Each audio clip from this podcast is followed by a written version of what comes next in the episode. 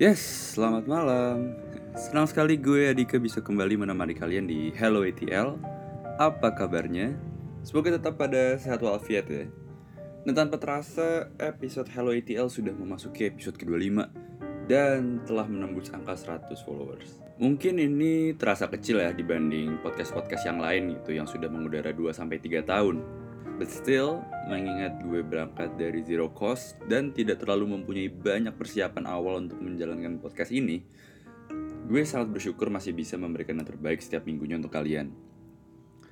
Sekali lagi, gue ingin mengucapkan terima kasih kepada kalian yang sudah mendengarkan podcast ini dari episode 1 sampai episode hari ini. Loyalitas dan dedikasi kalian tuh sungguh berarti buat gue untuk tetap bisa menyajikan episode-episode yang inspiratif tentang keluarga. Oke, hari ini gue akan ngobrol sama salah satu pasangan yang rencananya akan menikah dalam beberapa bulan ke depan. Tapi gue tidak akan membahas rencana pernikahannya karena gue akan lebih membahas tentang kehidupan mereka menjadi anak bungsu. Karena kebetulan dua-duanya itu anak bungsu. Nah, berhubung gue pribadi ini anak tunggal dan kemarin pernah angkat topik menjadi anak tengah. Sekarang tuh kita dengarkan apa rasanya menjadi anak bungsu selama di kehidupan mereka. Apakah eh, benar bahwa menjadi anak bungsu itu hidupnya selalu dimanja dan happy-happy saja? Atau mungkin ada konflik antara dia dan kakak-kakaknya?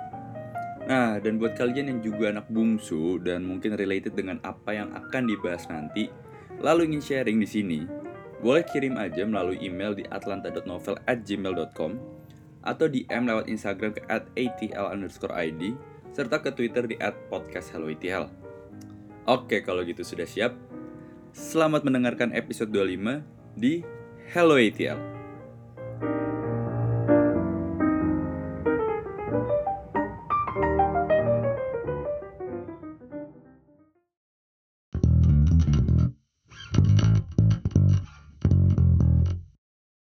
Oke, sekarang gue sudah bersama salah satu pasangan yang akan segera menikah tahun ini. Dia adalah Mutia dan Irfan. Halo, Halo. Halo. apa kabarnya? Alhamdulillah. Alhamdulillah, Alhamdulillah baik ya. Ini bolehlah diperkenalkan dulu masing-masing siapa dari dari Irfan dulu deh. Oke. Halo semuanya, gue Irfan. Eh, gue adalah anak bungsu dari tiga bersaudara Hmm. dan sekarang lagi kerja di salah satu perusahaan transportasi yang sangat terkenal banget di Jakarta. Cie, Cie, gaya Gengsi banget. dong. ya gitu. Jadi sekarang eh, Hmm. mumpung lagi WFH nih kita lagi mengisi-ngisi kegiatan yang bermanfaat lah gitu. Oke. Dari Mutia sendiri? Iya, nama gue Mutia. Hmm. Gue anak bungsu juga dari tiga bersaudara. Hmm. Gue adalah adik kelasnya Dika dulu pas SMP. Adik kelas ya? Adik kelas Adik sih beda. Kita beda berapa tahun sih? Dua, dua tahun. Dua, dua. Jadi gue udah kenal sama Mutia dari 2009 2008 deh 2008 lah. 2008 ya Ya, yang sama itu ya sama itu ya. Aduh. Oke nah em, Mutia dan Irfan ini tadi sudah dimention adalah anak bungsu Iya. dari ya dari keluarga masing-masing ya anak Mhm. bungsu mungkin boleh jelaskan kali eh, beda berapa tahun sama kakak-kakaknya Oke, kalau gue sendiri dari kakak yang pertama itu jaraknya 9 tahun, sementara Oke. sama kakak yang kedua itu 6 tahun. tiga saudara ya Tiga saudara. jauh dan lu kelahiran 93. 93 oke dan itu dua-duanya sudah berkeluarga Sudah berkeluarga dan sudah pisah rumah juga. Hah? Oh sudah pisah rumah Iya. dulu. Gue bingung tadi. Oh, sudah pisah rumah gimana nih? Oh, Oke. Iya. Ke- eh, kalau Mutia? Kalau aku dua bersaudara itu yang pertama bedanya 17 tahun, yang kedua 12 tahun. 17 tahun 17 tahun. dan 12 tahun. Dan 12 tahun. Tunggu sebentar. Ini kenapa pernah nggak bertanya sama kedua orang tua kenapa jaraknya jauh-jauh? Gue pernah nanya ke orang tua sendiri. Lalu? Eh, agak lucu sih jawabannya. Apa tuh jawabannya tuh? Karena gini, eh, mereka sebenarnya rencananya cuma dua anak. Oke. Cuman Ketika mereka lagi jalan-jalan sore di komplek gitu ya waktu itu di masih di Pekanbaru, terus tiba-tiba Oh. mereka ngeliat ada tetangga yang bawa anak kecil. Oh, Oke, terus Jadi ih pak lucu ya ada anak kecil aku pengen deh bikin anak kecil Ya Terus kayak, ampun. ya udah, Oh. terjadi tapi itu Oke. nggak tahu ya itu jawaban mereka bercanda atau enggak tapi ya itulah yang gue denger Eh, lucu juga ya. iya Nggak, Berarti emang oh, memang tidak terplanning lah itu. iya anak bonus lah Anak bonus. Nah, ini Mutia gimana? Kan 12 tahun loh, jauh loh ini. Iya, kayaknya anak bonus juga sih. Gak terplanning juga nih. Nggak terplanning juga. Kayaknya sih enggak sih. Karena nggak tahu. Jadi pas mama lagi ke New Zealand waktu itu dia bilang, Hmm? aku nggak tahu kalau ternyata aku udah hamil kamu katanya gitu. Agak random ya. Random banget. Random ya ya. udahlah emang nasibnya jadi Anak paling sangat anak bontot gitu. paling bontot ya. Ini anak ya, ini ini bungsu benar-benar bungsu gitu ya. Bungsu Iya. banget. Benar bungsu, benar bungsu. Nah, oke deh. Eh, pertanyaan pertama dari gue dari secara general, apa rasa jadi anak bungsu? Mutia dulu deh Ya udah. Perempuan Ah. dulu. rasanya seneng sih jadi anak bungsu walaupun kadang-kadang ngerasa Hmm. em, apa ya eh, lebih ngerasa disayang sih dijagain banget terus Hmm. kayak apa aja lebih diturutin gitu kan tapi nggak enaknya ya disuruh-suruh mulu Maksudnya sih disuruh mulu? Oh, Iya. jadi jadi orang Kayak, yang iya, proper gitu. ya? iya dek tolong ini dek tolong itu dong gitu kayak nggak bisa ngelawan aja karena udah ya nasib anak bungsu sih kayaknya kayak gitu Itu disuruh sama kakak-kakaknya. gitu. Kakak-kakak. iya Kalau Irfan? kalau gue jujur sebagai anak bungsu ngerasa sebenarnya jadi nggak punya pilihan hidup sih. Nggak Semuanya punya ser- gitu ya, semuanya serba diatur gitu sama orang tua sama kakak-kakak. Hmm. kayak kita harus ngikutin apa yang menurut mereka benar. Oh iya. jadi kita nggak bisa ini nih punya. ya? Iya, kita nggak punya nggak nggak bisa punya opini sendiri. Dan kalau misalkan kita punya opini sendiri tuh seakan-akan kita melawan atau membangkang gitu. Ke kakak. ke kakak pun maupun ke orang tua. Iya kayak gitu sih. Mm. mirip-mirip lah. Ini sebentar nih gue udah bisa. Ini kakak-kakak lu cowok semua atau ada ceweknya? yang pertama cewek yang kedua cowok Mutia? sama Sama. Oh, sama ya? Hmm. Oh. sama cuman Da- hasil akhirnya aja beda Iya sih. Ya oke. ya kalau sama nggak di sini dong Iya, kita Iya, benar, benar ya. Ah, Jadi oh jadi anak menjadi anak bungsu tuh ya tadi disuruh-suruh sama nggak ada eh, pilihan Iya. hidup nggak bisa milih nggak bisa memilih Iya. gitu itu kan eh, apa yang buruknya? Mm-mm. yang bagus-bagusnya dong. Yang bagusnya. Eh, oke sih kalau anak bungsu itu emang lebih diperhatiin. Ya kan? Hmm, Iya. ya kadang-kadang jadi disalahartikan sama kakak-kakaknya. Jadi kayak kesannya dianggap jadi anak emas gitu. Oke tapi pernah nggak ada satu momen di mana itulah apa momen paling stand out ketika akhirnya lu bisa berpikir bahwa oh ya gue nggak bisa ngapa-ngapain pasti pemikiran gue akan terbantahkan dengan kakak-kakak gue gitu. Hmm. Eh, momen merealisasikan itu atau apa mulai tersadarkan oleh ya ketika Hmm. baru-baru ini apa tuh ya banyak lah ada beberapa hal di rumah yang eh, harusnya itu adalah kewenangan gue sendiri Hmm. tapi ternyata masih aja diatur-atur gitu ya nggak Hmm. perlu disebutin apanya tapi adalah hal-hal yang harusnya gue bisa ngatur sendiri hal Hmm. itu Hmm. itu bisa gue lakukan sendiri tapi masih aja harus diarahkan sama kan orang baru lo sadari sekarang kali ya tadinya kan lo Ya. cuek banget tuh Mm-mm. ya emang sih sebenarnya dari dulu dari kecil sampai agak dewasa ini itu Hmm. tuh emang cuek banget gue orangnya nggak Hmm. peduli sama omongan orang tapi ya udahlah kalau misalkan itu nggak merugikan gue ya udah mau gimana lagi gitu Hmm. oh iya apakah salah satunya juga ketika memutuskan untuk menikah nggak kalau menikah emang udah pilihan gue sendiri Hmm. tapi emang ada beberapa hal yang apa ya terus-terusan berasa dianggap sebagai anak kecil sih itu ikut sih ikut campur gitu ya Oh. banyak yang ikut campur sebenarnya yang nasibnya anak bungsu sih ya kayak selalu dianggap mau lo umur berapapun pasti selalu dianggapnya kayak anak kecil gitu Mm-mm. even di umur kita sekarang ya kayak Iya. Padahal udah pasti 20. padahal udah 20 Nah, tapi kayak iya. dianggapnya kayak anak kecil seolah-olah kayak ah masih nggak ngerti apa-apa iya gitu iya yang kayak Oh, gitu-gitu betul Tapi ini kan karena semuanya udah pada nggak serumah dong sama Mhm. kakaknya kan. Iya Mereka masih sering apa eh, mengendalikan kalian dari jarak jauh kan? kayak mungkin balik ke pribadi masing-masing ya Iya. tapi kalau kakakku sih nggak pernah sih maksudnya mereka selalu memantau aku dari jauh gitu loh Hmm. kalau mungkin kalau dia melihat sesuatu yang eh, nggak beres baru ditegur gitu tapi sejauh ini nggak pernah sih yang kayak dicariin atau dilarang-larang kayak gitu kalau aku Oh, Oke oke. Nah, ini kan kayak dari tadi masalahnya agak yang berseberangan ya. Hmm. Agak opposite ya. Mm. Kalau misalnya misalnya gini, kan ada stik bukan stigma sih memang biasanya kan kakak kan harus jadi pelindung adiknya. Yap. Ada nggak di momen seperti itu? ada ada banget yang kakaknya yang kayak kakak melindungi gue gitu kan Iya.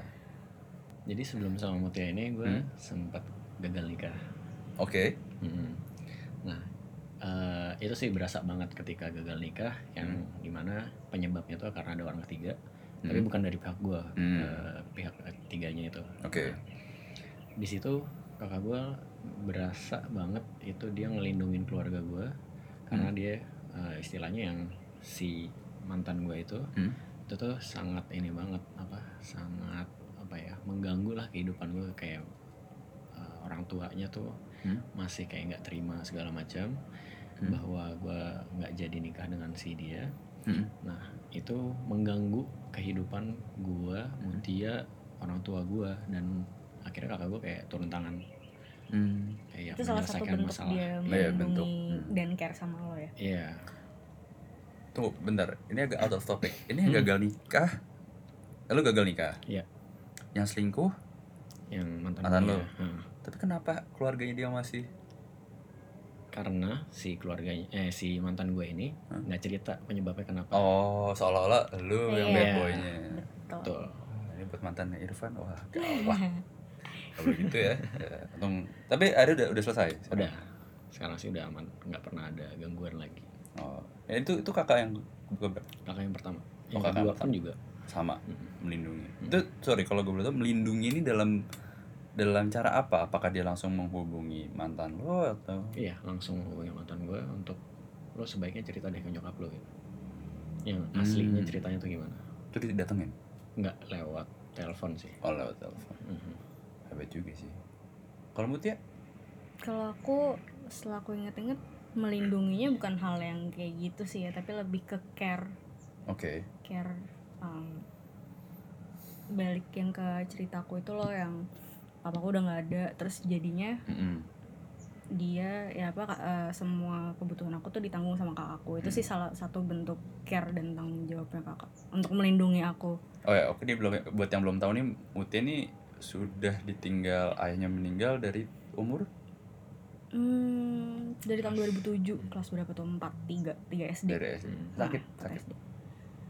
sakit sakit jantung stroke Oke. ginjal Jadi dari dari SD ya udah nggak ada figur. Iya. Dan ada yang menggantikan adalah kakak-kakaknya. Iya. Oh iya sih itu.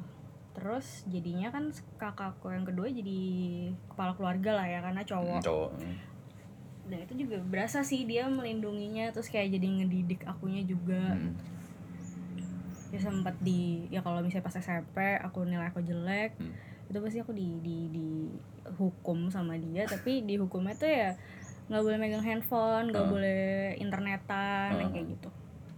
Terus kayak sekarang aku jadi tahu oh gini ya ternyata rasanya di apa ya maksudnya ada ada artinya gitu loh dia kayak gitu ke aku. Hmm, Arya sekarang ngerti lah. Jadi sekarang ngerti. Dan Arya sekarang ngerti kenapa dia juga harus menggantikan peran Iya, papa kan. Hmm. Lama ya, berarti udah, udah lama ya. Meninggal. sama sih. Dan sampai sekarang masih berperan sebagai, sebagai kepala keluarga Hmm, untuk mama, untuk kamu. masih sih. Hmm. Kan udah udah berkeluarga juga, jadi ya setengah-setengah gitu. Oh setengah-setengah. Hmm. Oke. Nah, punya dua kakak. Kakak yang keberapa yang paling deket? kalau gue sama yang kedua Yang kedua. dan itu pun dekatnya juga baru recently sih Oh, setelah emang biasanya nggak deket? Nah, nggak dulu- Oh, jadi tuh emang emang lu tuh memang nggak sedekat itu dulu. dulu ya kayak lo lo, lo gue gue aja gitu Oke. Mm-mm. Menarik nih ceritanya dia.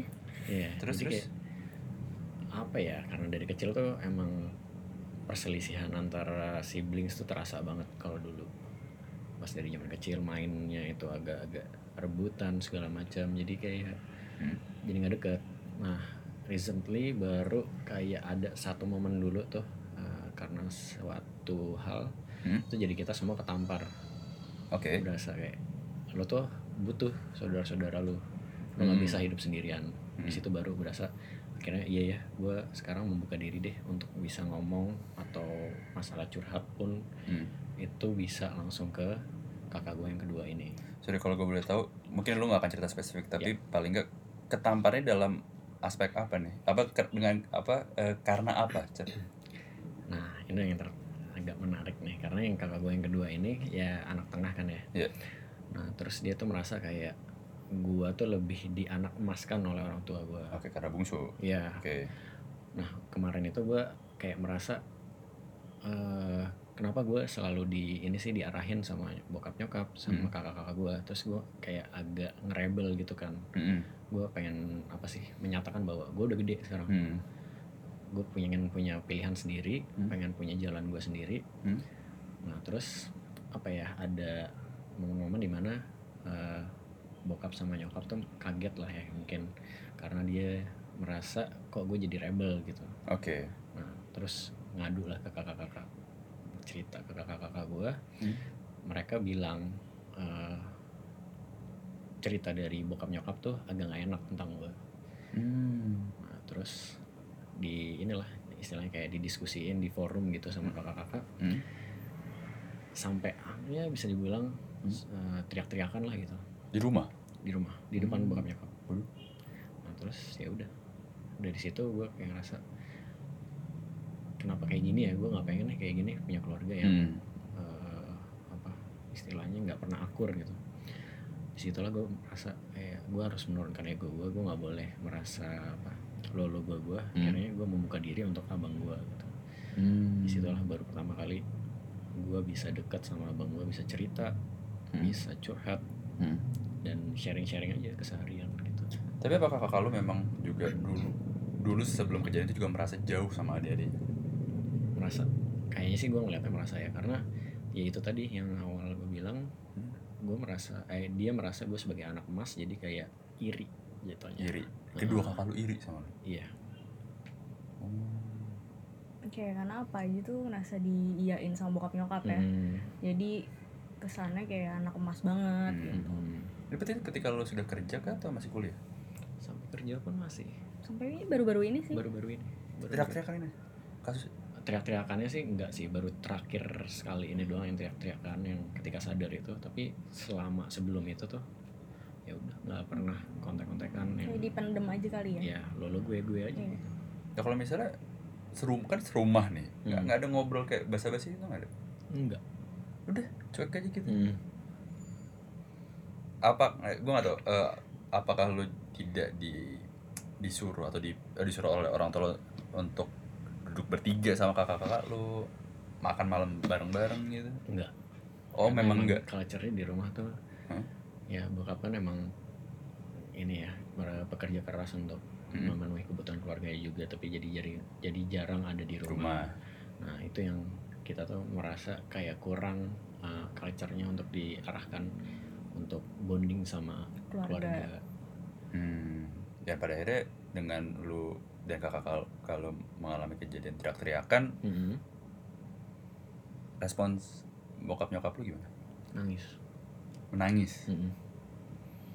mereka sedih kayak kenapa nih keluarganya nggak pernah akur gitu Hmm. anak-anaknya terutama tapi ya Hmm. itu akhirnya gue sendiri sih yang mulai untuk bisa Hmm.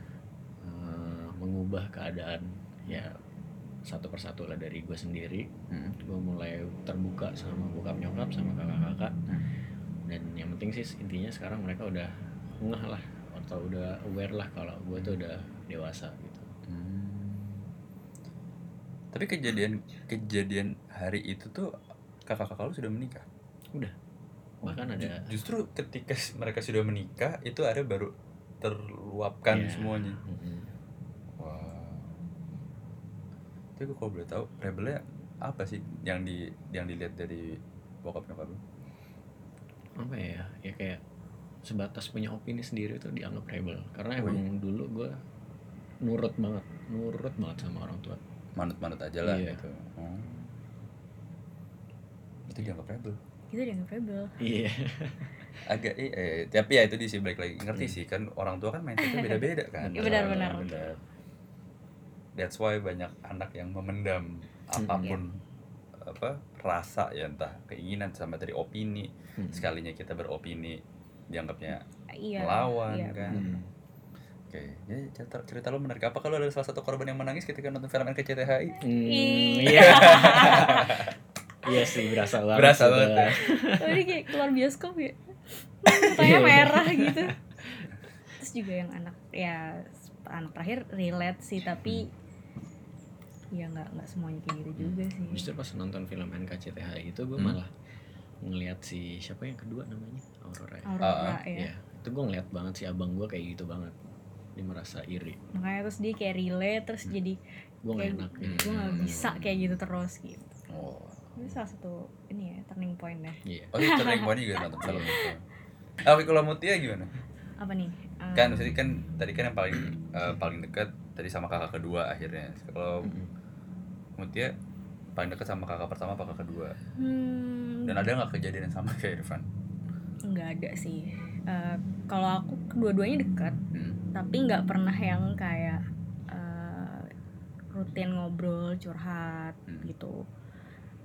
Sebenarnya di- dibilang kalau ngomong kalau ada perlunya doang ya ya iya juga sih. Maksudnya nggak yang curhat-curhat tentang apa ya relationship Ah. atau apa pun. Tapi ketika aku butuh mereka Hmm. mau curhat tentang kayak ini aku sebel sih sama mama kayak gini gini mereka siap dengerin dengerin. dan nggak pernah apa ya selalu objektif sih maksudnya kalau misalnya Hmm.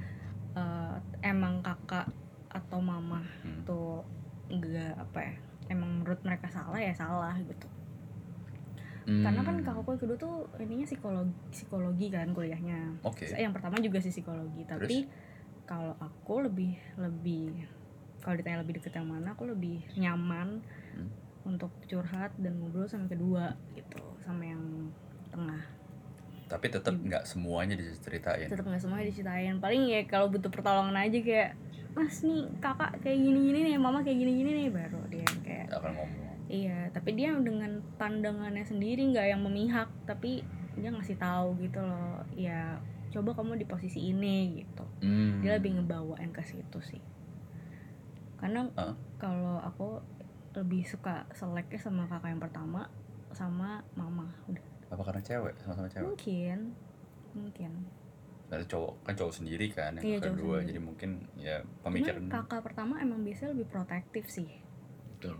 Hmm. lebih protektif karena eh, ya dia paling tua udah punya adik-adik terus juga udah mungkin dia mereka ngerasa udah hidup duluan gitu. Jadi kayak berasa tahu segalanya. Astagfirullah. Maaf ya. Tapi emang biasanya kayak kayak ya nggak salah gitu. juga ya siapa tahu kan? Hmm. biasanya biasanya emang kayak gitu. Tapi sih tapi maksudnya Hmm. itu juga nggak nggak tiap hari sih. Mostly kalau misalnya kita lagi ribut ya ribut tapi selebihnya kita baik-baik aja ya tetap saling ngejaga. Nggak ada gap sama sekali. Dan tidak ada kejadian seperti Nggak. Irfan yang kayak ada kakak gue jadi sama lu nggak ada ya nggak ada. Malah sebenarnya lebih ke gue nya sih kayak diatur-atur gue nya yang kayak ngerasa jadi apaan sih nih? Kok jadi lo yang ngatur? Maksudnya hidup hidup gue? Gitu. Oh. tapi kalau untuk sampai ribut yang kayak gitu sih enggak sih. Tapi ribut sama mama ya tapi stigma anak bungsu tuh memang selalu dianak emaskan dan selalu membuat kakak-kakaknya itu berarti bener ya? Benar. itu bener Hmm. menurut Irfan benar menurut gue enggak juga sih oke. Hmm. salah satu deh kenapa kenapa enggak juga kenapa bener banget? Muluan Karena dari omongan mereka sendiri langsung gitu mereka, mereka mereka ngomong? mereka ngomong. Oke. Ngomong bahwa lo tuh enak kan semua di provide sama bokap nyokap. Terus apa-apa diturutin bahkan lo waktu itu nabrakin mobil habis itu tetap dibolehin bawa mobil gitu. Sementara sementara kakak-kakak lu tidak mendapatkan kesempatan yang Iya, sama gitu iya. kan? Karena ya emang sebenarnya mereka udah meninggalkan rumah duluan kan jadi Mm-mm. ya siapa lagi sih yang mau di apa di provide sama bokap nyokap selain gua gitu bener Mm. itulah jadi mereka ngerasa kayak enak ya dia masih aja di apa disediain semuanya segala macam gitu ya sih kakak lu lu umur 9 tahun kakak lu 18 sudah iya lulus SMA dan masih SD kan Hmm, ya jelas hmm. gitu. Kalau aku anak emas tuh nggak ada maksudnya di keluarga aku nggak ada istilah anak emas anak emas gitu ya tapi Hmm. kan eh, kehidupan gue itu Hmm. uh, gue lahir tapi bokap gue udah sakit Oke. jadi kayak kehidupan gue itu lebih apa ya kakak gue lebih me- menjamin gitu loh kayak jangan sampai Hmm. kehidupannya sama kayak dia dulu maksudnya kehidupan uh, sebelum dan setelah ada gue tuh berbeda gitu mungkin dulu dia kayak kayak pergi-pergi ke luar negeri tapi apa ya maksudnya kayak dia ngerasa lo tuh nggak ngerasain strugglingnya Waktu itu. waktu itu gitu jadi ngerasanya lo tuh udah enak hidupnya gitu Ngerti nggak maksudnya Iya ngerti. Itu dari sudut pandang kakak-kakak. iya Oh. kakak. tapi untuk eh, lo anak emas gitu lo yang paling diinin nggak juga sih menurut gue kayak sama aja semuanya di di treat sama Hmm. Oke. Ini kalau ini mungkin pertanyaan ini nggak terlalu valid kali ke Irfan karena Irfan baru deket sama kakak-kakaknya sekarang. Hmm. Apa yang bisa dipelajarin dari kakak? Hmm, dari masing-masing atau Ya masing-masing deh. Oh, kalau Irfan mau jawab juga nggak apa-apa. Iya. Mungkin kalau ada dapat satu pelajaran. Hmm, apa ya Biasanya dari komunikasi pasti sering kan kakak-kakaknya protektif kan. iya komunikasi sebagai peran udah kayak ada peran bapak. kan? peran bapak sih maksudnya Hmm. kadang gue juga suka bingung ya kalau ngelihat ngelihat orang yang ngelihat kakak beradik yang Hmm. hobinya tuh berantem mulu gitu terus nggak deket Hmm. karena ya mungkin gue berkaca sama kakak gue yang kakak gue tuh protektif banget Eh, Hmm. protektifnya bukan yang kayak ngarang-ngarang gitu sih tapi Hmm. lebih ke ya berusaha menjaga dari jauh gitu terus sama lebih wise aja punya eh, pemandangannya eh, apa pandangan pandangan pandangannya Pema- pemandangan tuh luar tuh. Pandangannya yang kayak gimana ya lebih logik lah. lebih lebih, Lebih iya, balance. ha, lebih balance terus juga Hmm. dari kerja kerasnya sih Udah diambil dari situ. iya kerja kerasnya untuk provide semua buat gue semenjak bokap nggak ada gitu. Ada nggak kayak kakak mau ngomong satu hal ya entah wejangan atau pesan yang sampai sekarang dipegang? hmm lupa ya apa ya Apa kebanyakan? kayak kebanyakan sih maksudnya sering banget di diomongin omongin gitu kayak kamu tuh jangan kayak gini kamu tuh Hmm. harus kayak gitu gitu sebenarnya banyak tapi lupa sih kalau ditanya sekarang Atau mungkin pas sebelum acara lamaran biasanya kasih apa? Pesan apa gitu dari kakak-kakak? eh iya sih pokoknya dia mengatakan kalau Ya itu ya diping. iya iya gue jadi lupa sih dia ngomong apa ya Habis Eh, Masa depan ini. Oh. iya masa depan maksudnya sekarang kan kan baru lulus juga Hmm. gitu jadi dia kayak ber, hanya berpesan aja kayak hidup lo tuh nggak stop di nikah doang Iya, setelah nikah lo betul. tuh ada kehidupan lagi yang jangan sampai mimpi-mimpi lo tuh nggak bisa digapai setelah lo menikah gitu which is gue setuju juga dan kakak-kakak kakakmu tuh setelah menikah juga masih mengejar mimpinya juga. Yang ya mungkin dengan cara yang berbeda ya Hmm. cuma kalau misalnya kakak yang pertama kan dia ibu rumah tangga Hmm. gitu kalau yang kedua dia sudah sangat mengejar mimpinya Iya. karena dia udah tinggal di Singapura juga Hmm. kayak kerja di sana di Google Singapura Oh. gitu jadi ya dia membuktikan itu sih kayak menikah tuh nggak nggak bikin lu stop di situ aja Benar. Setuju. Kalau Irfan Hmm, jangan ya. Atau atau enggak tadi yang eh, pertanyaan gue adalah eh, apa yang bisa lo pelajarin dari kakak sifat kakak-kakak lo sih? Mungkin lebih deketan kali biar. Iya. Mungkin dari gue ambil contohnya dari kakak gue yang kedua, Hmm. dia itu sebenarnya agak ini ya, agak introvert gitu. Oke. Tapi alhamdulillah sih sekarang ini setelah kejadian itu jadi lebih terbuka sama adik-adiknya, sama adik kakaknya gitu kan. Hmm. Eh, yang gue ambil adalah dia tuh bisa mengubah mindsetnya yang tadinya menurut dia itu udah bener Hmm. itu ya lebih jadi lebih open minded open minded aja lah gitu Oh dari kakak yang kedua. iya Oke. karena emang tadinya tuh sebelum sebelumnya gue ngeliat dia kayak eh, dunia gue ya dunia gue sendiri aja gitu Hmm. cuman sekarang dia udah lebih terbuka dan sekarang sih alhamdulillah udah lebih bagus deh perkembangan hidupnya dibandingkan dulu ya karena Hmm. ya adalah masa masa-masa kelamnya Hmm. juga kan semua orang juga pasti masih ada masa-masa kelamnya tapi Hmm. dia bisa bangkit dari itu Hmm. dan sekarang udah punya keluarga udah punya anak juga jadi gua bisa ngeliat sih eh, orang tuh mau gimana pun masa lalunya Hmm. dia masih bisa diperbaiki sih Hmm. benar-benar selama ada kemauan, Kemauan, ya, ya. sama tekad dan mau berusaha untuk bangkit lagi kan Iya. karena kan orang kan mungkin dulu akan melihat masa lalunya jatuhnya tapi yang pengen orang tahu kan bangkitnya kan. Iya. Bener. Tapi kalau kakak pertama nggak ada contoh yang bisa lo ambil? Ada dong pasti. Hmm, apa ya? Apa sak- saking jauhnya? Saking jauhnya sih jadi nggak terlalu bisa ngambil banyak gitu. Nah, Jadi a- apa yang apa yang paling kerasa bedanya kalau dari cara berpikir? Contohnya apa? Hmm, bingung juga sih gue kalau ditanyain spesifiknya tapi kayak dari mostly yang kurasain sih gitu beda. Se- sering seleknya tuh ya gara-gara beda pemikiran aja yang menurut dia dulu. Mungkin karena dilahir tahun segitu terus dia ngerasanya oh ya dulu gue kayak gini gitu. Tapi di sekarang tuh udah beda gitu zamannya kayak gitu sih. Untuk spesifiknya atau misalnya ada Hmm. satu topik pembahasan contoh kan misalnya kayak misalnya nih kayak pernikahan kan mungkin beda dua beda 12 tahun terus kakaknya udah punya berapa anak menikahnya di, dari tahun berapa terus sekarang mau menikah kan mungkin punya satu konsep pernikahan yang beda gitu mungkin. Hmm, i- paling kayak dia dia takut eh, pas kalau ngebahas kawinan sih dia takutnya setelah menikah ya gue nggak nggak kerja lagi gitu. Hmm. karena ya mungkin dia ngerasain kayak gitu juga kali ya. Dia entah dia nggak dibolehin kerja atau gimana dia Hmm. takutnya gue kayak gitu juga terus jadi dia nggak pengen gue kayak gitu makanya diceramahin yang padahal sebenarnya menurut gue kayak ya enggak sekarang nggak peduli nggak peduli apa ya nikah nikah atau enggak ya lo harus ngejar mimpi lo gitu. Gitu. apakah lo akan menjadi suami yang membiarkan Mutia untuk mengejar karirnya? Iyalah. Ah, iyalah ya. Aja gue support banget ya. Oh, kerjaan dia sekarang. Bagus lah iya. Udah pendidikan tinggi tinggi lo. Iya makanya. Nah, itu. Nah. Kalau lu kan kan tadi kan ada nggak perbedaan selalu deket nih sama kakak lo. iya Gimana lu eh, bisa apa ya menyatukan persepsi dengan kakak lo lagi dan umurnya kan jauh. Hmm.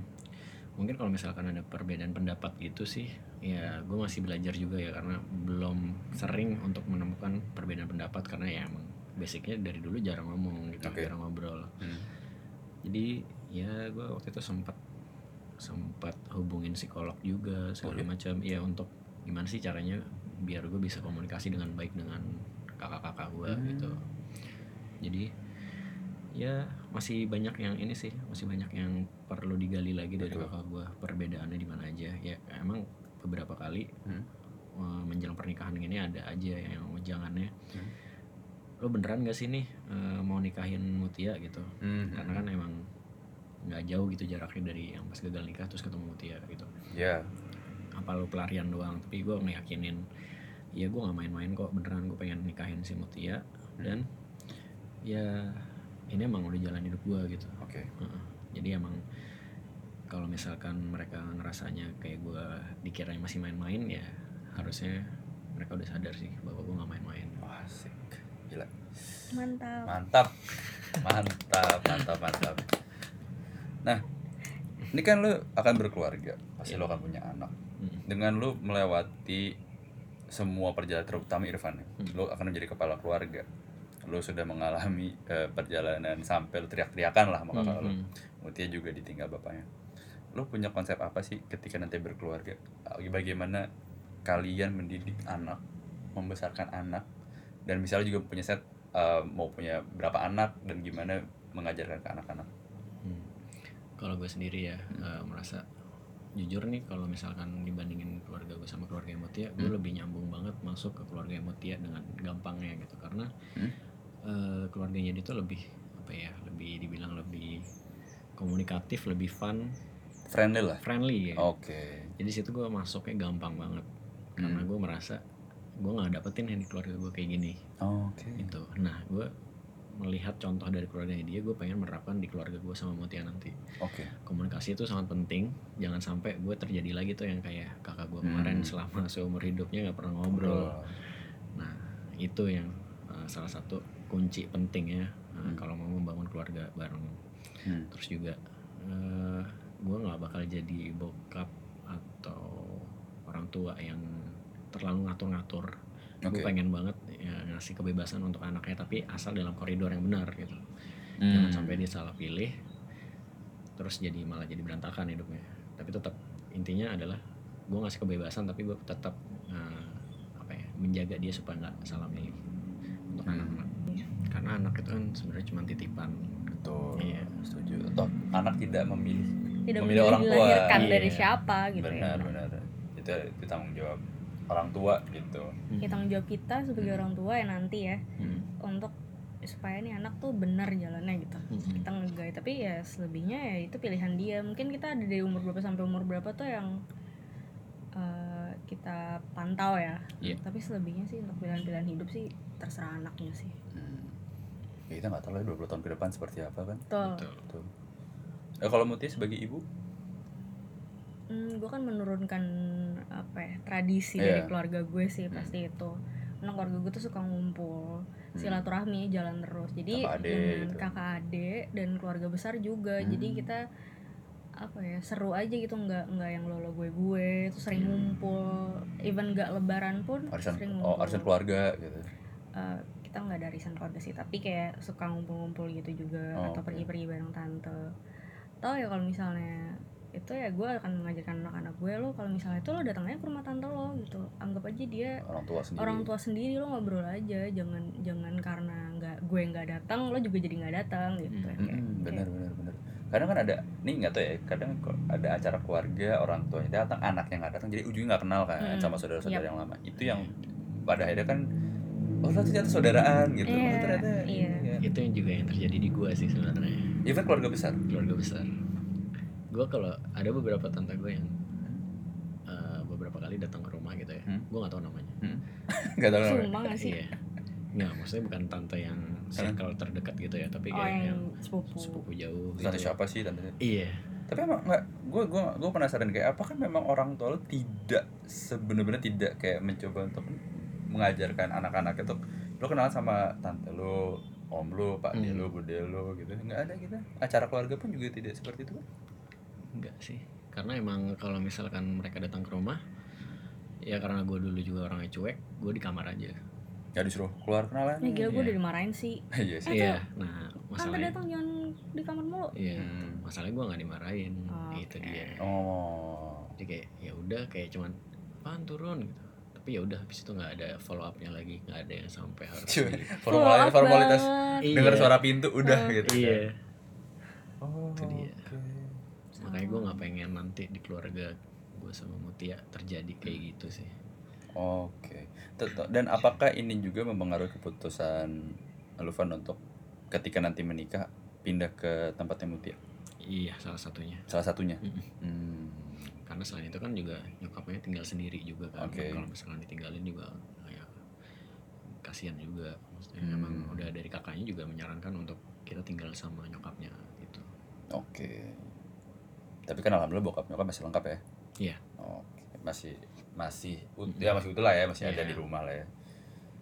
Nah, ini sedikit melenceng karena karena yang satu nggak nyaman, yang satu begini gitu. Hmm. Dari Mutia sendiri perspektif tentang orang tuanya Irfan gimana? perspektif Dari apa sudut ini? ya sudut sebagai Ngeliat calon. keluarga. ya, Ya. ya, lihat keluarga ya kalau awal-awal sih nggak nggak ini ya nggak Hmm. kelihatan yang gimana banget terus kita ngeliatnya adem ayem aja Hmm. gitu tapi setelah kenal terus kita apa gue memperhatikan keluarganya kayak gimana bokap nyokapnya tuh komunikasi di rumahnya tuh kayak Hmm. gimana gitu sekarang makin ketahuan kan kayak gimana Hmm. kayak gitu bener jarang jarang communicate sama Irfan terus juga kakak-kakaknya tuh sejarang itu main ke rumah ya Hmm. Oh jarang. Eh, ya bisa dibilang jarang sih Ada sebulan sekali? ada ada Hmm. jarang ya yang kayak gitu sih maksudnya sangat-sangat berbeda jauh dari keluargaku yang kita video call tiap hari terus Ketemu uh, terus, ketemu gitu. terus yang kayak gitu sama ya sebenarnya sama cara komunikasinya aja sih yang ya biasa ya aku merasa kurang nyaman gitu Hmm. tapi selebihnya fine lebihnya oke oke sebenarnya fundamentalnya komunikasi ya. Yap, betul. Komunikasi. Komunikasi. Dia sekarang kan kalau misalnya mau menikah tuh nggak hanya menikah dengan pasangan lo tapi menikah juga dengan keluarga lo gitu. eh Betul. keluarganya dia gitu. Betul. Hmm. setuju. Kalau misalnya ngobrol aja nggak nyambung Ya, iya. gimana gitu Hmm. kan. Karena tapi kan alhamdulillahnya sih nyambung nyambung aja sih. Hmm, so far nyambung So far lah ya. nyambung aja. Ya kan nggak lucu kan nggak nyambung gitu. Padahal ntar juga jadi orang tua sendiri Iya, kan. jadi kakak Iya. jadi kakak kita sendiri gitu. Mm, iya nggak nyambung Eh, udah pernah ketemu kakak kakaknya Irfan udah gimana sejauh ini Nyam oke kalau ngobrol oke nyambung Oke lah. nyambung aja alhamdulillah tapi eh, kakak lu juga nggak banyak intervensi kan menjelang lu nikah ini Nggak. jadi ya udah balik lagi ke lu semua Hmm. oke lah ya kan yang banyak kan intervensi sebenarnya Iya, ini dia emang awal-awalnya tuh waktu sebelum ngomongin ke arah nikah, Hmm? dia tuh emang salah satu kriterianya eh, harus cowok yang nggak boleh jadi anak mami. Hmm. Harus oh, punya. oh iya. Ya, coba ceritain dong. kenapa Eh, sebenarnya itu oh itu sih salah satu jangan juga dari kakak kayak kamu tuh kalau misalnya punya pasangan jangan yang eh, anak mami atau apa apa orang tua gitu ya karena tipikal gini lah minta gitu kan minta dan bahkan eh, even eh, kayak kan biasanya anak cowok tuh punyanya ibu kan mau dia udah nikah ya pun ya ya. Anak ya mam ya. Anak mami. Eh, bener-bener anak mami ya iya, iya. anak mami. maksudnya dia harus tetap berbakti sama Betul, ibunya gitu. Betul. nah tapi juga harus apa namanya ya objektif ya. Maksudnya nggak bisa apa-apa ibunya terus gitu. Hmm. itu sih yang pesannya. Terakhir nih ya. Pertanyaan terakhir. Dari udah cerita banyak pengalaman. Jadi anak bungsu kira-kira buat mereka yang dengerin dan mereka juga anak bungsu dan mungkin punya posisi yang sama ada pesan atau saran nggak? Kalau dari gue ya, dari lu dulu. Eh, mulai berani speak up deh kalau misalkan merasakan hal yang sama kayak gue gitu, yang Hmm. apa-apa diatur atau apa diarahin, mulai berani speak up. Karena itu akan jadi culture atau itu akan jadi jati diri lu kalau misalkan lu nggak merasa perlu mengubah itu karena itu akan kebawa terus sampai lu dewasa gitu jangan sampai itu Hmm. menjadi bumerang untuk diri sendiri Hmm? malah jadi merugikan diri sendiri karena Karena lo nggak berani speak up. iya karena nggak berani speak up Hmm. Jadi kayak jangan sampai ada opportunity cost jangan ada opportunity jangan sampai ada opportunity cost Mm-mm. finance banget ya iya gila Iya. Gila. jangan sampai ada itu apalagi jangan sampai ada opportunity cost dalam keluarga itu kayak sangat intangible gitu iya oke ya. Kalau aku saranku cuman komunikasi sih penting. Komunikasi. maksudnya kalau ada apa-apa ya diomongin aja. Hmm. gitu. Sama ya perbaikilah komunikasi lo sama keluarga sama sama kakak-kakak. Karena ya kalau nggak ada orang tua lo mau lari ke siapa lagi? Kalau bukan kakak-kakak lo gitu. Benar benar. Kayak misalnya ada kesusahan atau apa pasti kan lo eh, akan ke kakak-kakak gitu. Kalau misalnya hubungannya nggak deket pasti akan jadi nggak enakan. Betul maksudnya jadi jadi yang nggak enak banget lah hubungannya mau minta tolong juga serba nggak enak gitu. Jadi ya udahlah perbaiki aja hubungannya. Yang penting rukun sih ya. Yang penting Iya, harus rukun, rukun. sih kayak lo berantem atau punya beda pendapat ya wajar ya namanya orang gitu. Tapi sebisa mungkin sih di ini sih maintain aja relationship ya nggak cuman ke kakak-kakak sih tapi juga ke kelu- keluarga yang lain gitu.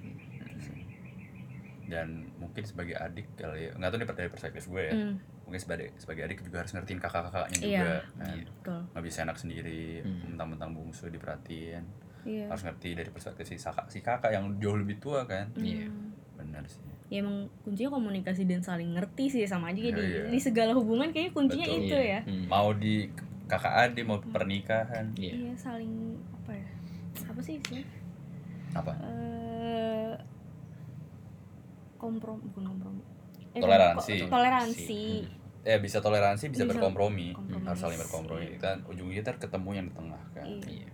Duh kayak gue bener aja kalau ngomong.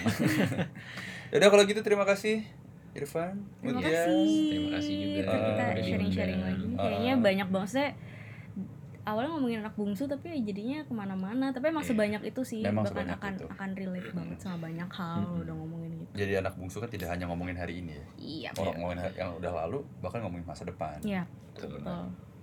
Oke, sekali lagi terima kasih sudah menjadi bintang tamu di podcast. Mm-mm. Semoga lancar semuanya. Amin. Lancar sampai hari pernikahan. Amin, amin, amin. Dan nanti kalau udah punya anak jadi orang tua yang hebat. kita Bismillah. tidak mau mengulang kesalahan Dan yang ya, sama ya. jangan. Jadi kan yang telah berlalu jadi pelajaran. Iya. Betul itu harus lah. Toh kan kita nggak kita nggak bukan yang nggak mau punya masa lalu yang jelek ya.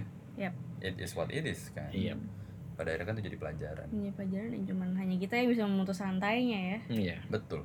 Itu kan lingkaran setan nanti takutnya. Betul. Mm-mm. betul Oke, sekali lagi terima kasih ya. Ya. Oke. Terima kasih. Thank you juga.